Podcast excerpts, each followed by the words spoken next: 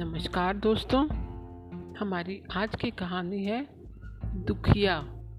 तो चलिए कहानी शुरू करें। दुखिया। पहाड़ी देहात जंगल के किनारे के गाँव और बरसात का समय। वह भी ऊषा काल बड़ा ही मनोरम दृश्य। रात की वर्षा से आम के वृक्ष तराबोर थे। अभी पत्तों से पानी ढुलक रहा था। प्रभात के स्पष्ट होने पर भी धुंधले प्रकाश में सड़क के किनारे आम वृक्ष के नीचे बालिका कुछ देख रही थी। टप से शब्द हुआ।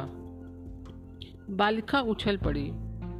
गिरा हुआ आम उठाकर अचल में रख लिया, जो पॉकेट की तरह खोजकर बना हुआ था। दक्षिण पवन ने अनजान में फल से लदी हुई डालियों से अटखेलियाँ की। उसका संचित धन अस्त व्यस्त हो गया। दो चार गिर पड़े। बालिका उषा की किरणों के समान ही खिल पड़ी। उसका अचल भर उठा। फिर भी आशा में खड़ी रही। व्यर्थ प्रयास जानकर लौटी और अपनी झोपड़ी की ओर चल पड़ी। फूस की झोपड़ी में बैठा हुआ उसका अंधा बुढ़ा बाप अपनी फूटी हुई चिल्लम सुलगा रहा था।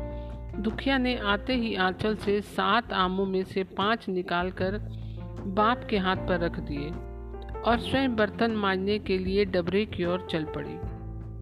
बर्तनों का विवरण सुनिए।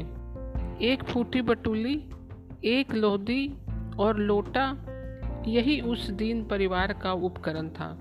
डबरे के किनारे छोटी सी शिला पर अपने फटे हुए वस्त्र संभालते हुए बैठकर दुखिया ने बर्तन मलना आरंभ किया।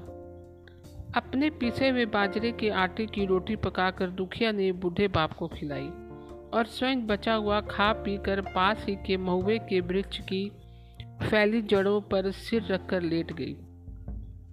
कुछ गुनगुनाने लगी। दोपहर ढली। अब दुखिया उठी और खुरपी जाला लेकर घास छोलने चली। जमींदार के घोड़े के लिए घास वह रोज दे आती थी। कठिन परिश्रम से उसने अपने काम पर घास किया। फिर उस डबरे में रखकर धोने लगी। सूर्य की सुनहली किरणें बरसाती आकाश पर नवीन चित्रकार की तरह कई प्रकार के रंग लगाना सीखने लगी। अमराई और ताड़ वृक्षों की छाया उस शातल जल में पड़कर प्राकृतिक चित्र का सृजन करने लगी। दुखिया को विलंब हुआ, किंतु अभी उसकी घास धो नहीं गई। उसे जैसे उसकी कुछ परवाह न थी। इसी समय घोड़ों की टापों के शब्द से उसकी एकाग्रता को भंग कर दिया। जमींदार कुमार संध्या को हवा खाने के लिए निकले थे। वेगवान बलोतरा जाति का कुमेद पंच कल्याण आज गर्म हो गया था। मोहन सिंह से बेकाबू होकर वह बगटुट भाग रहा था। संजोग, जहाँ पर दुखिया बैठी थी उसी के समीप ठोकर लेकर घोड़ा गिरा। मोहन सिंह की भी बुरी तरह घायल हो गए। दुखिया ने मोहन सिंह की सहायता की। डबरे से जल लाकर घावों को धोने लगी। मोहन ने पट्टी बांधी। घोड़ा भी उठकर शांत खड़ा हुआ। दुखिया, जो उसे टहलाने लगी थी।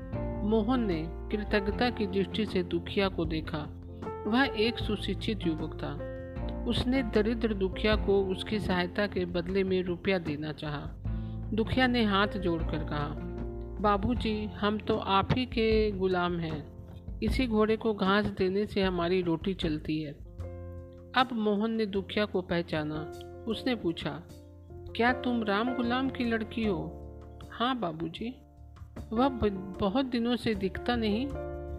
बाबूजी, उनकी आँखों से दिखाई नहीं पड़ता। आहा, हमारे लड़कपन में वह हमारे घोड़े को जब हम उस पर बैठते थे पकड़ कर टहलाते थे। वह कहाँ है? अपनी मड़ई में। चलो, हम वहाँ तक चलेंगे।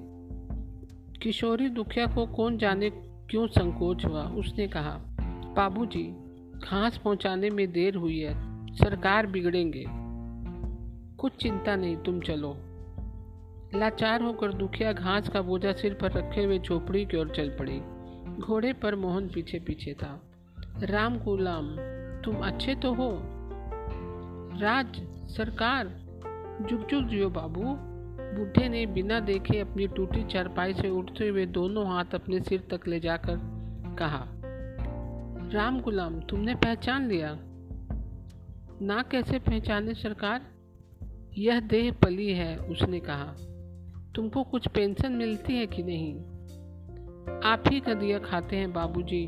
अभी लड़की हमारी जगह पर घास देती है। भावुक नवयुवक ने फिर प्रश्न किया, क्यों राम गुलाम?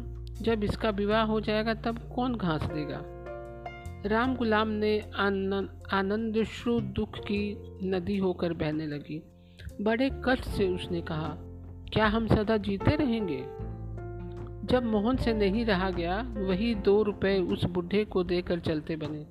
जाते जाते कहा, फिर कभी। दुखिया को भी घास लेकर वहीं जाना था, वह पीछे चली। जमींदार की पशुशाला थी। हाथी, ऊँट, घोड़ा, बुलबुल, भैंसा, गाय, बकरे, बैल, लाल किसी की कमी नहीं थी। एक दुष्ट नजीब खां इन सबों का निरीक्षक था।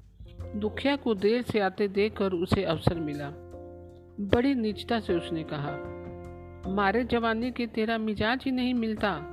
कल से तेरी नौकरी बंद कर दी जाएगी। इतनी देर? दुखिया कुछ नहीं बोलती, किंतु उसको अपने बूढ़े बाप की याद आ गई। उसने सोचा, किसी तरह नौकरी बचानी चाहिए। तुरंत कह बैठी, छोटे सरकार घोड़े पर से गिर पड़ रहे, गिर पड़ रहे। उन्हें मड़ई तक पहुँचाने में देर। चुप हरामजादी तभी तो तेरा मिजाज और बिगड़ा है। अभी बड़े सरकार के पास चलते हैं। वह उठा और चला। दुखिया ने घास का बोझा पटका और रोती हुई झोपड़ी की ओर चलती हुई। राह चलते चलते उसे डबरे का सायकालीन दृश्य स्मरण होने लगा। वह उसी में भूलकर अपने घर पहुँच गई। तो दोस्तों, आज की कहानी आपको कैसी लगी? मैं कल फिर एक नई कहानी के साथ हाजिर होंगी तब तक के लिए नमस्कार दोस्तों।